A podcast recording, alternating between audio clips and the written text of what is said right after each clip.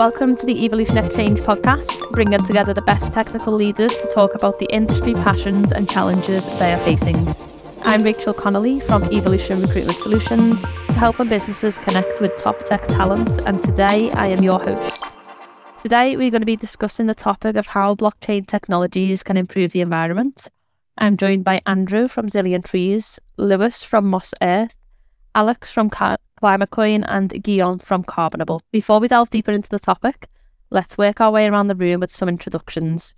So, Andrew, if you'd like to kick us off, please, with a brief introduction. Yeah, I'm Andrew Cohen, uh, co founder of ZillionTreez, coming to you live from Los Angeles and excited to be here. Thank you. Thanks, Andrew. Luis, have we come to you next? Hi, everyone. I, I'm the CEO and founder of Moss. Moss is a one stop shop for carbon credit uh, and offsetting services, and we develop forestry projects uh, in the Brazilian Amazon. Perfect. Thanks, Luis. Alex? Hello, everyone. Nice to meet you. Thanks for the invite. I am Alex Casas. I'm currently an advisor of ClimateCoin. First, I was like involved in developing the tokenomics, token economy, and the first product that is uh, and Coin is, is a platform which is uh, like creating a climate finance ecosystem to democratize climate finance and scaling supply and demand in voluntary carbon markets to put financial incentives to the decarbonization of Earth. Thanks, Alex. And last but not least, Guillaume. Hi there, uh, Guillaume, co-founder of uh, Carbonable. Carbonable, we're we we act as the technology par- partner for for for companies uh, for their carbon uptake. So we're the ultimate tool to de-risk, drive, and communicate uh, offsets. Um, and, uh, and and and so we we, we allow to to overcome the three main challenges towards like uh, carbon contributions, which are uh, financial, operational, and reputational. Our vision is is to set the new standard for transparency, traceability, and, and operational efficiency. Thanks, everyone. Now we're all introduced. Let's move on to the topic and focus. So, you all have a question or statement on how blockchain technologies can improve the environment. As usual, I'm going to work my way around the room asking you all to um, give context around your question and the reasons behind it. Each of you will then have the opportunity to give your take on the situation. So, if we start with you, Andrew, one of the things you wanted to ask the panel today was how can art leaning blockchain technology be used as a tool to galvanize new and different communities to be involved in the fight against climate change? Would you mind just giving us a little bit of context behind that, Andrew, and I suppose your take on it as well? Yeah, sure. Um, yeah, so we uh, co-founded ZillionTreez. Zillion Trees is a 3D Pixar style art collection of virtual trees where for each tree you purchase, um, there is a corresponding amount of money that is donated to a variety of environmental nonprofits, um, including some towards um, carbon credits. And so it's interesting to, to hear about everyone else's awesome projects here.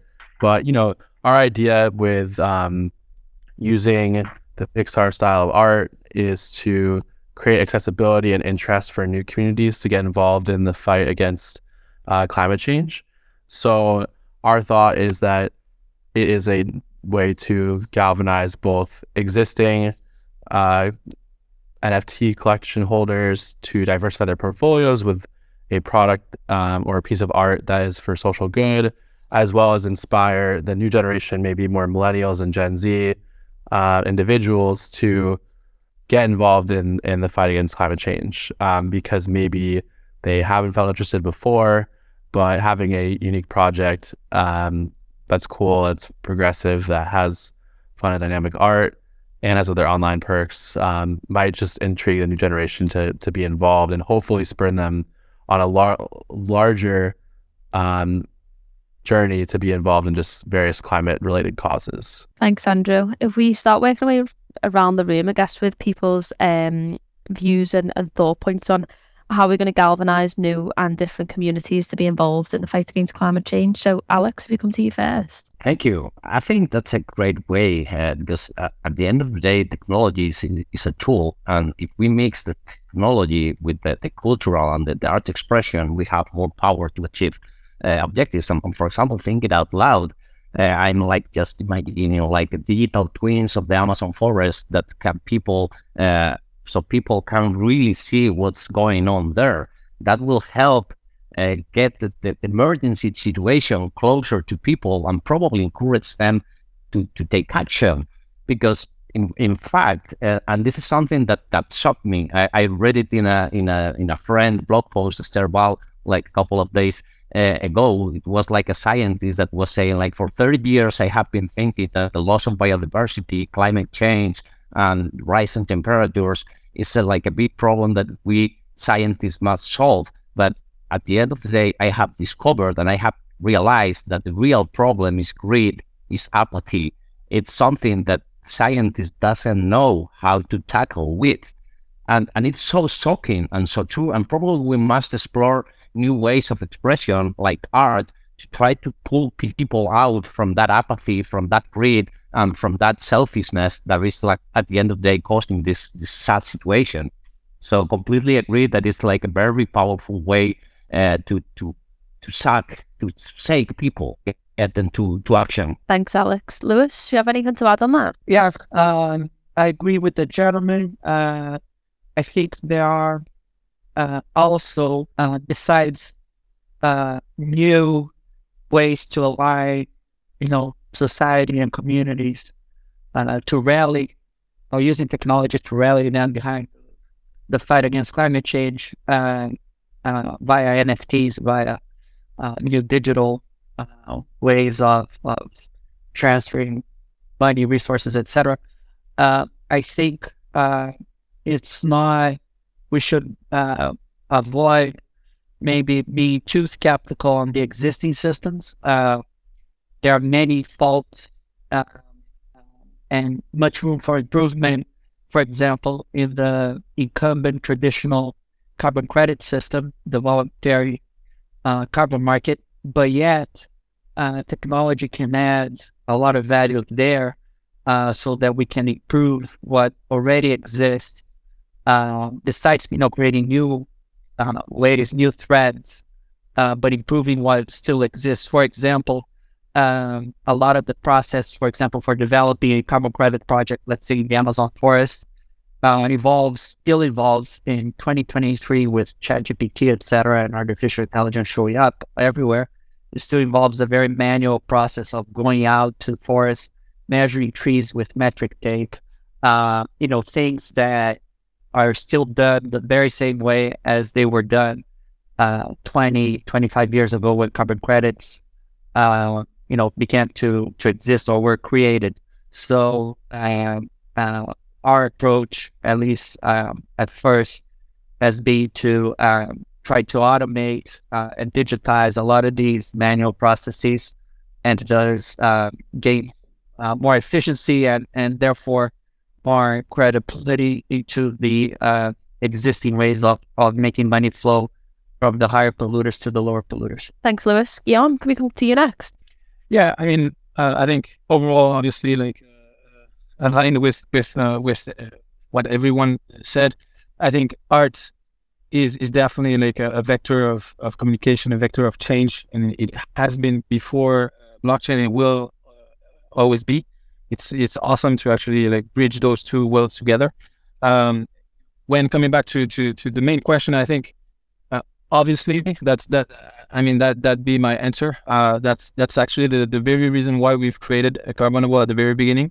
It was to empower anyone to be able to invest in nature regeneration. So that's how we started it it's really like okay right now regeneration projects cost million dollar plus uh, and and obviously it's open to only large scale corporations. How can we potentially open the gates to any investor to contribute to nature generation and and and and blockchain adds this layer of of you know uh, operational efficiency uh, uh of of instantaneity if we can say so also?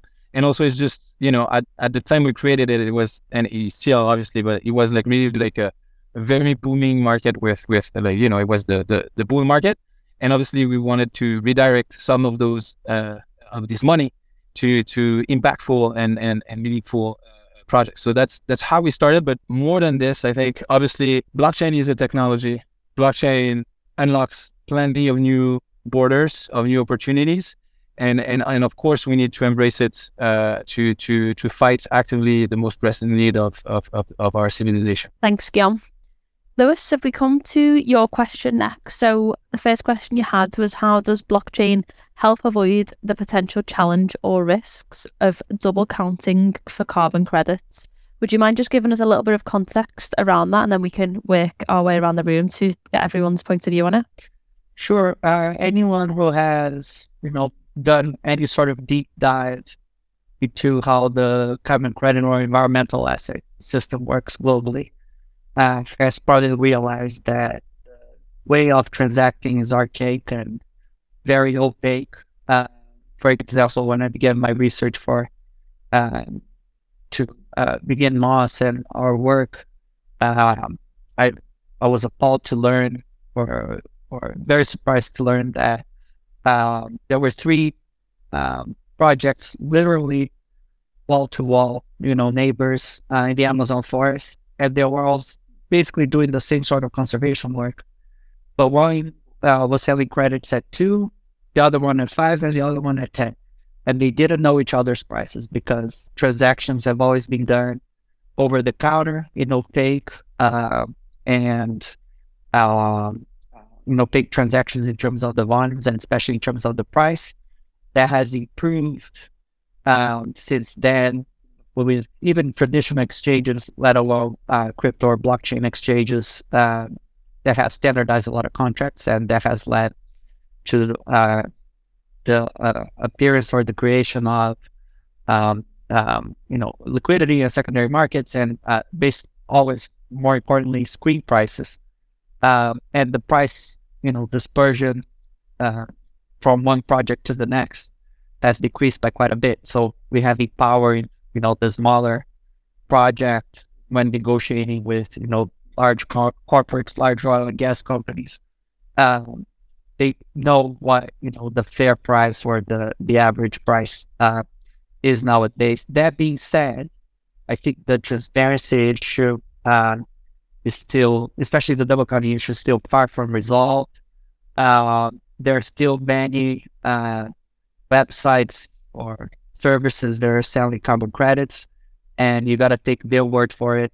You know, uh, there's sort of uh, you have to analyze their credibility, and it's a, a, a system based on trust, not a system based um, on uh, you know the uniqueness uh, of, of every transaction, um, and even the registries themselves.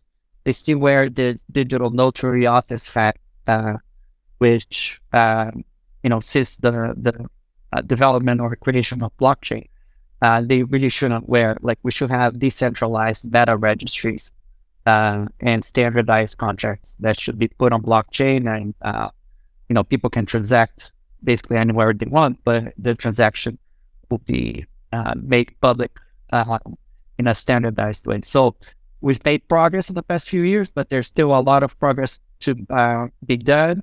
And I think the main obstacle you know, for the use of blockchain and finally eliminating any risk of double counting um, is still uh, convincing the registries that crypto isn't a thing of the devil and it's not a tax evasion or, or be evil. It's it's actually uh, more about just speculating. It's actually about uh, having a better technology for uh, the registry uh, of, of transactions. Thanks, Luis. Andrew, if we start with you on, on Luis's question. I think, I think um, you know, I'm sure you'll hear this a few times today, but the key thing here is that blockchain is the ultimate transparent technology. And so I think that um, the opportunity for that type of visibility is really exciting, I think, for a variety of consumers. And um, as Luis said, you know, I think it's just a matter of convincing a few parties here and there that this is a technology for good, and um, it's just important for people like us to be out there and not only be advocating for our own projects, but also just for the industry as a whole. And I think that as long as we can, you know, all work together and and you know do good within this technology, like we'll set a great precedent that will inspire more partners and, and players to be involved in a really impactful way. Perfect. Thanks, Andrew. Alex, anything to add on that? Yeah, I can't I, I can't agree more with my with my mates, especially what what uh, Luis said uh, around uh, like the meta registries and having registries on chain because we have to split this problem of double counting. There is two phases or two sides. One is the double counting in off-chain registries, but then is the double counting in the tokenization in the blockchain. Like, and, and it's two different things. At the end of the day, uh, I have always said and, and believe, and I firmly believe that blockchains are particularly good uh, to like to give an attestation or to certify that something that happens in a digital environment can be proved in a digital environment. When things goes to physical things, things get a little more tricky. And in fact, carbon credits are one of the first example of digital certificates. But in fact, what has happened is that all the registry are like isolated pieces of information that are not interconnected to each other or that doesn't have a lot of willingness to interoperate with the, with other parties, which at the end of the day makes it more difficult to uh, like to prevent uh, diseases. So we as an industry, for example, what, what, what we are doing, for example, to provide that trust is like using uh, like custodies in off-chain registries, immobilized registries, immobilized credits that are already being issued and that are supposed to not being uh, double counted, and then being constantly giving proof of reserves by different means. So people can be always be sure that the ClimateCoin or the token that he's holding really has a backing in an in an off-chain registry. But still, this is like a, uh, like a pain until we do not have like native blockchain registries. And I would even go a little bit more farther, uh, like fed by digital uh, measuring, reporting, and verification technologies in which uh, we can reduce as much as possible the human intervention in all the in all the processes. Because sadly, uh, not all, but what, what humans have demonstrated, and the reason of being a blockchain is that we are not entitled to that trust. So I sometimes imagine uh, a god, whatever, saying to humans, humans, you have failed in providing trust to your peers. Now it's over to you to provide trust. It's the turn of cryptography, maths, and technology. So that's the point when, when we can be sure of, of being preventing not only double counting, but other other parts and other kinds of, of fraud that uh, unfortunately are happening uh, every day. But in fact, yeah, transparency, openness, everything is adding up. And the situation uh, today is a little bit better than yesterday and, and a little bit worse than tomorrow. The good news is that there is a lot of people here. We have a few of them like working for these noble objectives, like putting their wisdom, putting their work, their investment, their resources to achieve these objectives. So I think we are in a good path. I'm I'm like hopeful and uh, optimistic about it. Thanks, Alex. Guillaume, did you have anything you wanted to add on those points? Yeah, I mean, um, co- co- couldn't agree more on on uh, on the analysis. Uh, both uh, Luis and Alex about like the the importance of having like a meta registry. I'm saying, I think what we've done at Carbonable and the way the way we see, let's say, this global issue is, um, all right, like each step of the carbon life cycle, if we might say so, from the very beginning of the sourcing of the of the nature-based projects to the very end of the of the you know the the uh, the, the usage of the carbon credits and, and to verify uh, that they're indeed connected to real world uh, you know projects. Like the whole uh, uh, map we're we're using that methodology and that mindset. How can you know technology and we go beyond just blockchain just how technology can solve the issue. And that's where i go actually hand by hand with alex is is you know um, we need to you know, uh, reduce at a maximum, let's say, the human uh, bias uh, that exists, uh, uh, leverage existing technologies to provide trust and to provide transparency and traceability all along the way. So that's really like the the, the way we've structured our, our our offering and, and and the way we're moving forward actually step after step. I think there is one motto that we have is don't trust, verify. It's really the mindset is okay, uh, y- y- like what can a law to to actually attest uh, without any doubt that you know the information that is here is right. And and obviously, if you put like private registries, uh, that's something that you, you have to trust uh, someone that he's you know providing the right information. And obviously, this is a source of of of uh, of error and a source of greenwashing. So beyond you know like the the goal of like uh, you know uh, as we said like double counting and, and and other like specific issues of uh, carbon credit specific, I think one key thing that we are trying to fight is greenwashing. I think, um, and, and that goes with don't trust verify is really okay. You can communicate about things that you do, obviously, but communicate uh, backed with facts that are uh, uh, non-biased and that are not, uh, you know, that are uh, uh, certified in a way that you know that no one can actually, like, it's information that comes from technology and from um, parts. Perfect. Thanks, Guillaume.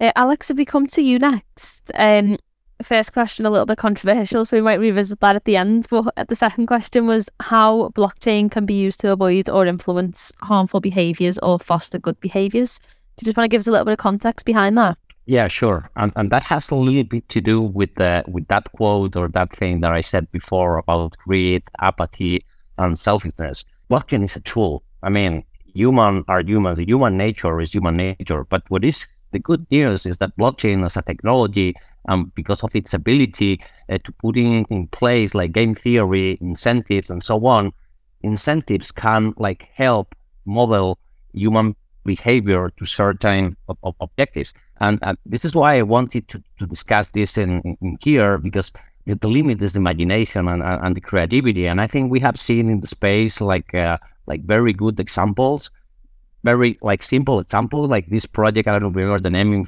in Philippines that were like paying tokens to people for retrieving plastic from the from the sea, and that's a very clear example. I mean, if nothing, if you are not getting anything that the personal reward of, of cleaning the beach of, of plastics, probably two people will do it. When you put a financial incentive on it, then things start to happen and things start to, to accelerate. And that's like the, good news because even though I repeat human nature, human nature, but incentives have a very powerful uh, role in, in that behavior and that's uh, ability to shape the human nature and, and behavior. And coming back, for example, uh, and linking back a little bit to the question of, of art uh, and with Andrew, uh, it's like we have seen like people uh, liking to show off because that's also part of some humans' nature and people are showing off with with monkeys in their Twitter account, two million, three million dollar monkeys. Uh, and and then I raised the following question: What would be more meaningful, even to show off, have that monkey or have an NFT that proves that you have offset three hundred thousand tons from the atmosphere? That's another way to show off that can be art. That NFT, that PFP can be like a very nice piece of art, but you only have access to it if you achieve a certain level of a carbon offset with your with your account. So that's the incentive, the incentive to show off, and and that's like what could push people, wealthy people, to say, okay, I don't want monkeys anymore. I want to show off in a much more responsible and sustainable way, and I'm still like saying, hey, look how much money I have to spend in my Twitter profile. But it's not for showing just a piece of art. It's just a piece of art which has something much more uh, meaningful uh, behind it. And, and that's the, the, the good news uh, that thanks to the transparency and the openness and that no one can tamper with, we can put in place these incentive games uh, that can be as complex as we want. Uh, probably not too much complex, otherwise people are not gonna play with it. But finally, and as a forward, uh, money moves the world. It's sad, but it's like that. So we must find ways to put that financial incentives and find the ways to find that where to pull up that financial resources to model that human behavior either to not harm more the planet or either to heal it. Thanks, Alex. I think it's a very, very interesting discussion point. Um, Guillaume, if we start with you on that one. Yeah, I think um, the incentivization is is can take different forms. For, for obviously that's how it's said. Like some are most driven about the image, like the the, the kind of show off mentality. Some are more driven by money. Some are more driven by power, etc. What is what is what we agree 100% on is is that indeed uh, money uh, rules the capital capitalistic world, and we live in a capitalistic world. And I think maybe probably, and maybe I talk for Luis, but but uh, uh, if if if you disagree, you can you can tell after. I think uh, obviously like the, the carbon credits behavior, like the current credits mechanism is sort of uh, oriented that way, at least for let's say private investments, is you can actually invest in you know in nature regeneration or nature conservation projects. So there are obviously like more than required for nature. An emergency. You can invest in those and you will get like a return on investment. And that return on investment, you have two ways to use it. Either you, for your image, you can actually say, all right, I uh, personally offset, uh, you know, my my emissions. So you can, you know, finance the amount that you need to to offset your emissions, or you can also use it for financial purposes. You can say, okay, I know that companies will use those carbon credits, and and and so I can make money money out of it. So I think the the the, the nature of carbon credits is really with that uh, virtuous incentive behind is more so like a, a financial asset that allows uh, green solutions, that enhance, that enables uh, green solutions. I think right now the one of the key issues of the carbon market at, at this stage, and it's it's getting better here and there, uh, is, is is is actually like the, the poor execution, and and I think that's where uh, you know various entrepreneurs and, and companies uh, that are tackling this issue on the different fronts of the of the value life cycle will uh, provide like a truly virtuous circle, greenwashing free and impactful. Perfect. Thanks, Gail. Andrew, do you have anything to add? Yeah, I mean, I think a lot of a lot of uh, great thoughts so far.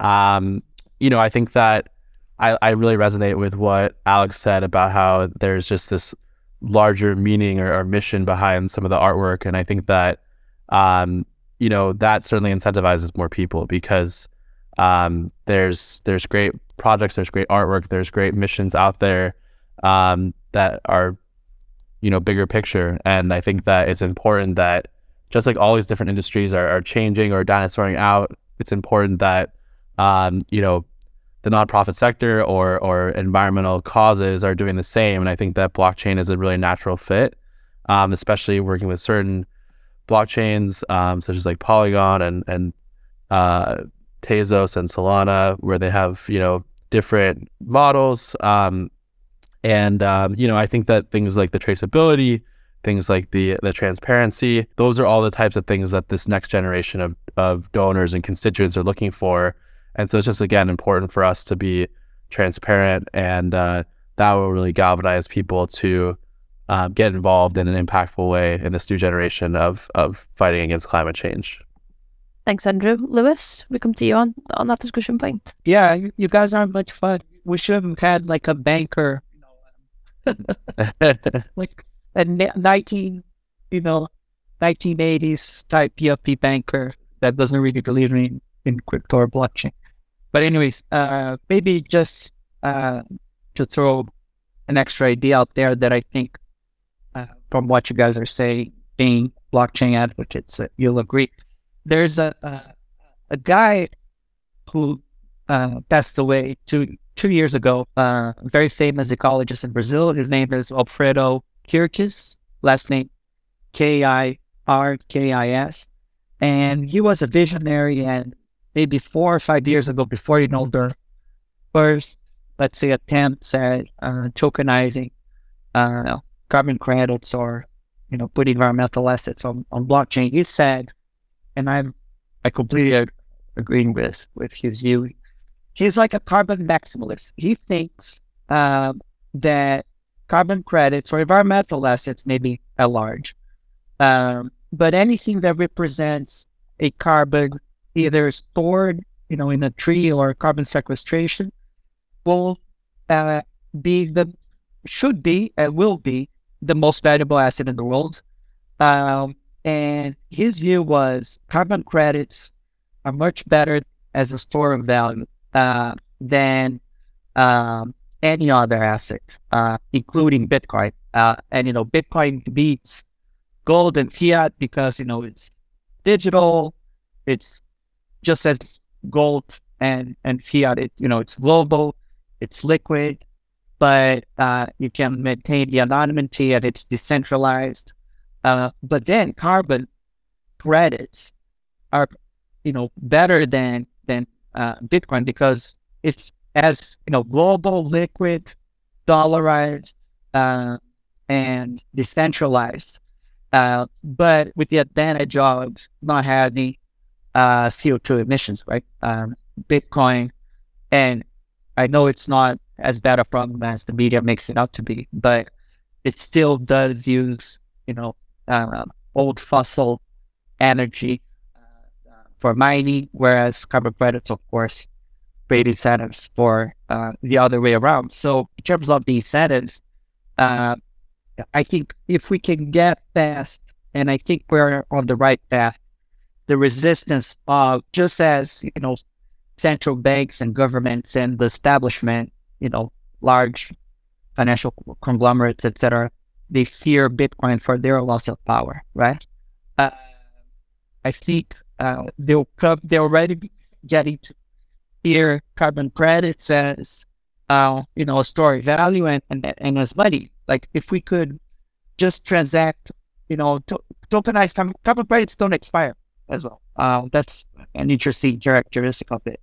So it can really be a store value, you know, forever. So what would you rather hold? You know, a carbon credit of, you know, carb one ton of carbon that was stored in a tree in the Amazon forest, or one Bitcoin, or you know, equivalent in in gold. Of course, I think uh, the uh, tokenized carbon credit uh, is the best way and the ultimate, um, the most scarce asset, most important asset is already you know stored or sequestered carbon, and as climate change becomes uh, more and more of a concern globally, I think you know society will begin to value that as as as uh, you know as a currency really.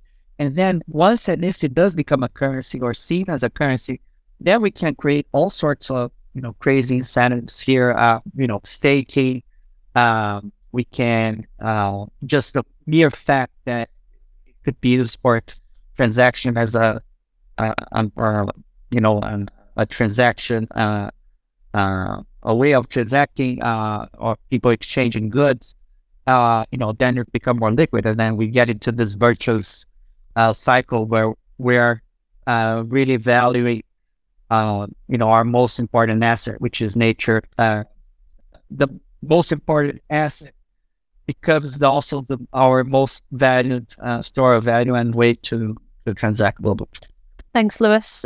Alex, I think you had something to add. Yeah, thanks, Luis. I, I love it. I can't agree more. In fact, there is something I, I dream about. I have written some articles about it, and, and it's like go to the carbon pattern. I mean, if we look to history and the, the ability of gold and the paper of gold, the role of gold in, in monetary history, it has been a store of value because its ability to perpetuate the power and the status quo of its holder upon the happening of major crises or, or bad uh, or bad happenings.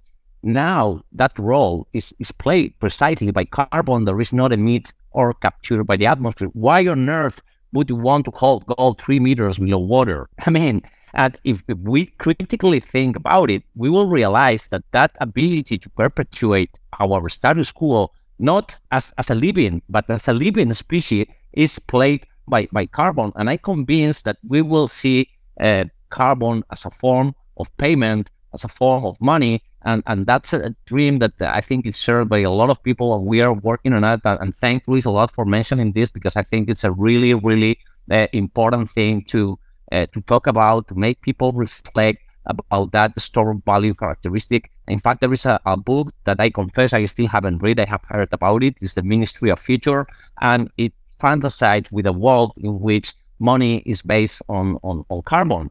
And um, let's go, let's go for it. We're gonna make it. Thanks. Thanks. Thanks, Alex.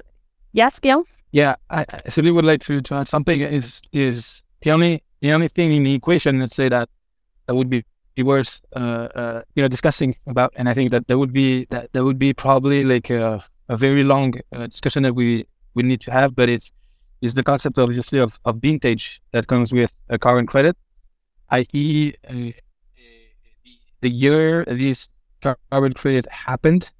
Uh, so so whether it being like sequestration, I think is, is is key. Is when did the capture of the carbon happen? Was it in 2023 or was it in 2015? In a way, if we think like uh, you know, uh, philosophically, obviously something that you uh, when you buy a carbon credit with the sequestra- sequestration that that already happened like 12 or 15 years ago it has in a way less impact than the one that you're you know financing right now because the one that you're financing right now is needed for the solution to uh, to to to take birth right and uh, and and I think that's that's what you know complexifies a little bit like the the, the this this this uh, mechanism and, and and scenario of like carbon credit being like a you know uh, uh, just the money as as other uh, type of monies because one euro that was generated two years ago one euro that is generated now is, is one euro. Uh, this concept of a carbon credit, they're by themselves non-fungibles. Um, I think that's that's that's the concern that I wanted to bring in, and I think like some of the you know the carbon uh, the the the Web three carbon uh, companies you know, consider carbon credits to be fungible, whereas they're not. Uh, a carbon credits of a project that is, you know, financed in, in Costa Rica has nothing to do with the carbon credit of a, of a project that is financed, uh, for example, on a mangrove project in, in, in, Kenya, for example. So, so they have different set of metadata, different, uh, you know, characteristics, different countries, and, it, of course they have a different price because the impact is not the same. And uh, and, uh, and and and because impact is not only about like the ton of carbon that you that you that you capture it's also about the biodiversity that you preserve the local communities that you finance etc etc so so this non-fungibility is something that that you know at Carbonable at least we we we we try to avoid we avoid and we go with what we call like semi-fungible meaning that indeed like in the same project for the same vintage they're all equals, but different projects they're different, and and and even like same project but different years they're different. Thanks, Guillaume. Luis, did you have something to add? Yeah, very deep discussion here. We could go on for hours, it's not days. Uh, but uh, uh, there's a counterpoint there. Um, the fair points uh, on the different characteristics of the projects and impact. This being said, um, some like me uh, believe that it's a market imperfection that uh, there are price differences between the vintages. Uh, because on a technical basis, carbon credits don't expire. So the market is attributing a depreciation to an asset that on a technical basis doesn't exist. If I buy uh, a CDM, uh, renewable energy, you know, credit from 2009, and I buy a uh, Verra VCS REDD Plus CCB triple gold, like the highest highest standard. You know, for one I'll pay like a buck, maybe, maybe even less, fifty cents.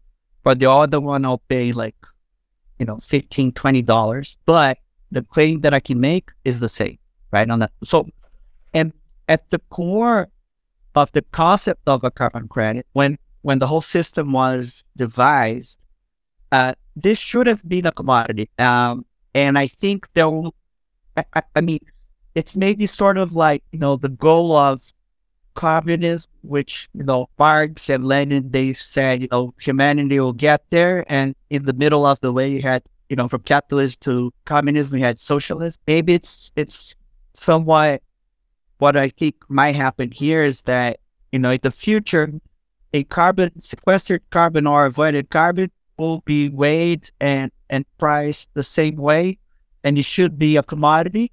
Um, and then you're to have maybe different, just like you said, maybe semi fungible, what you call semi fungible, maybe are different. Just like in gold, you have different grades, or iron ore, or different commodities, or oil, you have WTI, have Brent, you have bio or Mexican. Uh, you're going to have different you know, grades or, or depending on the impact, and they'll all trade maybe around a range, you know, with more impact, maybe two or three bucks more than the standard. Uh, less impact, older methodologies, may be one or two or three dollars below the standard, but they all hover sort of around uh, uh, the same price. Uh, but I, I do think uh, that uh, that it's it's maybe a temporary phenomenon to have uh, companies are paying different prices for different vintages, not for the technical reason that they think, you know, that uh, uh, if if on a technical base a carbon credit from renewable, you know, were worth less environmentally than a carbon credit of a newer vintage from forestry, they would have ratios, right? The registries would say, oh, okay, then a renewable, you're, you're going to need two renewable energy credits to get one uh, forestry credit. And that's not how it works, right? So I think it's a market imperfection that as the system begins to gain liquidity and whereas the certainty on the methodologies also reduces as we get a more cons- a greater consensus on the methodologies. The risk of someone buying, oh no, that's older methodology, it's no longer done that way, and therefore you know, 2010, 2011 credits are, are trading at a huge discount. That shouldn't happen anymore. Uh, but, uh, you know, lots of thought exercises on what the future uh, and crystal ball stuff uh, would go on here to on that discussion. Thanks, Luis. I think um, the discussion around carbon credits themselves leads nicely onto Guillaume's question um, which was beyond carbon credits themselves, how can blockchain technologies combined with other technologies improve the nature based solutions ecosystem and answer some of its pressing needs? So, Guillaume, would you mind just giving us a little bit of context behind that? Yeah. So, and, and I'll take the advantage also to to maybe add a point on on on the previous topic because it goes hand in hand. Is we we are truly convinced that not all nature-based solutions are equal not all projects, decarbonation, decarbonation projects as a whole are equal. Uh, it goes beyond carbon. Carbon is one of the factors, and it's an important factor. Obviously, it's it's you know the quantity of carbon that you either captured or avoided. Uh, that said, like there are other elements behind that are as much uh, as important as the other ones, uh, which are like what are the the collaterals, like the external posit- positivities uh, uh, that, that are generated by the projects behind. And and and so that's why I think like uh, you know even though I understand that at some point you know one carbon credit is one carbon credit that's why uh, that's where the the semi fungibility kicks in. And the fact that they're not equal is is by by design like projects are not the same outcomes are not the same. They cannot be priced the same way. Like a uh, you know a very bad project that happened 20 years ago that was uh, you know uh, I don't know done by by children or stuff like that that cannot be priced the same way as a very qualitative you know project uh, that, that is being done now. But that's that's you know a discussion that we could uh, discuss much much longer. Um, i think so beyond carbon credits as i said like i, think nature-based solutions as, a whole you know is, is a massive uh, uh you know um, market. It's, it's over 120 billion dollars right now. Uh, that's that's the pro like that's but that's a market that it needs to triple at least before 2030 and and that's where like as we said like i think blockchain and and and all the the money that is generated here can be you know uh, you know redirected there. You can also increase accessibility. As we said like you're not uh, you're not now obliged to have like a, a, significant amount of money to to contribute you can now uh, you know fragment those investment opportunity to to you know to just uh, multiply and, and enhance the private investments in, in, in this industry, which is much, much needed. Another point, and that's where like it goes beyond technology, blockchain as, as itself, and that, that goes to a point that I think uh, Alex mentioned before, uh, is you know you know the digitalized measure rate verified like all, all the technologies behind which are like you know satellite imagery ai um, like is a combination of technologies that you can use to actually uh, uh, uh, you know, improve each step of the value life cycle. So for example, on the verification side, once you finance the project, okay, you should get this amount of carbon credits over time. But what proves that those that those projects are still alive and they're still running good? So here you can leverage other technologies such as dMRV uh, that leverage like the, the, latest technologies, and that's something that provides both like something that is in a way, you know, satellite imagery is is hardly uh, questionable, and, and and B something that you can get like uh, continuously uh, almost. Um, and uh, and and that's this. I think is just you know if we look at the ecosystem as a whole, uh, there there are plenty of flaws. This is a major market, major opportunities, major need both for the companies and for the planet. We just need now to plug you know all the different good solutions to improve each step of the process to make something that is meaningful, trustworthy, uh, transparent, and uh, and uh, and and that can indeed like uh, change the world in for the better. Thanks, Guillaume. Alex, do you have anything to add on that one? Well, I'm so happy that you put this this question, Guillaume, because it's like forcing us a bit to take us out to the to the carbon tunnel vision. It's a pressing problem. It's like the consequence of all the problems, environmental problems we have on Earth. But but it seems that the, that only by capturing or reducing carbon we are going to fix our problems, and it's not like that. We have water, biodiversity, plastics, and, so on. And nature-based solutions, in fact, are the intersection between the carbon problem and the, and the biodiversity problem, uh, probably. And and again, for for me, it's a matter of, of funding. It's a matter of access to financial incentives and financial resources to be able to develop these nature uh, solutions. And and if we think about it, most of the people that might be or can have the ability to develop these solutions don't even have a bank account. How on earth are they going to receive funding? Not to talk about the credit history. So blended finance, for example, of others putting a stake, a collateral, like responding for the potential default of the, the money or the resources that someone received in a wallet from a crowd lending campaign, which is something that we are that we are developing, it's a solution to that access to funding. Because at the end of the day, it's like you don't have funding. well, you are screwed. you are screwed. And, and if you don't even have the ability to get funding, well, you are double screwed.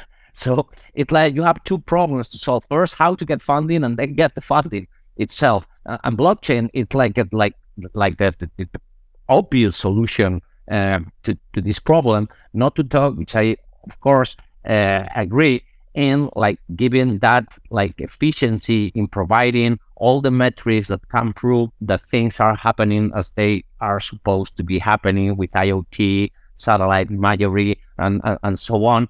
And also like make it more efficient and less costly so people doesn't have to uh, raise so much funding and everything can be more like have a more economical uh, sense and more economical viability because let's be realistic.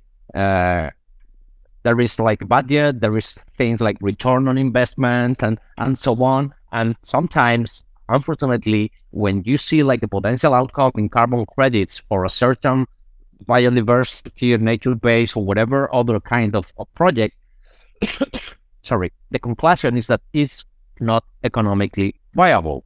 And what we are forgetting, and I can't uh, stop remembering this, uh, I'm sure you guys know it, but probably most of the audience not. Uh, when the IPCC is a panel of scientists that was hired by the United Nations to put up some conclusions on, on the on like the the way that we were going through uh, fighting for, for climate change. And some days before that uh, that report was supposed to be made public at the United Nations, there was a leakage, right? In that leakage, uh, scientists trusted scientists all over the world said something like economic development is not compatible with our survival. We have to stop growing. Think about it. And I'm putting this into the into the discussion because of reflecting why if something is not economically viable should not be done. It's not that obvious. Maybe we need to try to change uh, that mindset and, and and be more like confident scientists that I repeat that the, the phrase and the quote is bold economical development is not compatible with our survival. It's like mind blowing. And of course, that part of the report was not published in official thing. But that's why also another reason I wanted to put this in this in this podcast. Thanks, Alex. Andrew, do you have anything you wanted to, to add on those those points? No, I mean I think uh, you all just said it so well, and I'm just inspired by um, some of the thoughts and, and progress we're making here. And I, I, I feel like I want to meet you guys afterwards and, and work together because I think that we are the change makers. We're gonna make some good, good stuff happen, and I'm just excited to take on the, the corporate elites and and uh, you know make some some great change happen. Perfect. Thank you. Well, yeah, I think that leads nicely to conclude today's podcast, given the, the time. Um, very interesting discussion. Thank you for joining. Um, thanks to all our guests for joining us today and sharing their views with us. We would like to also thank you for listening and hope you can join us again next time.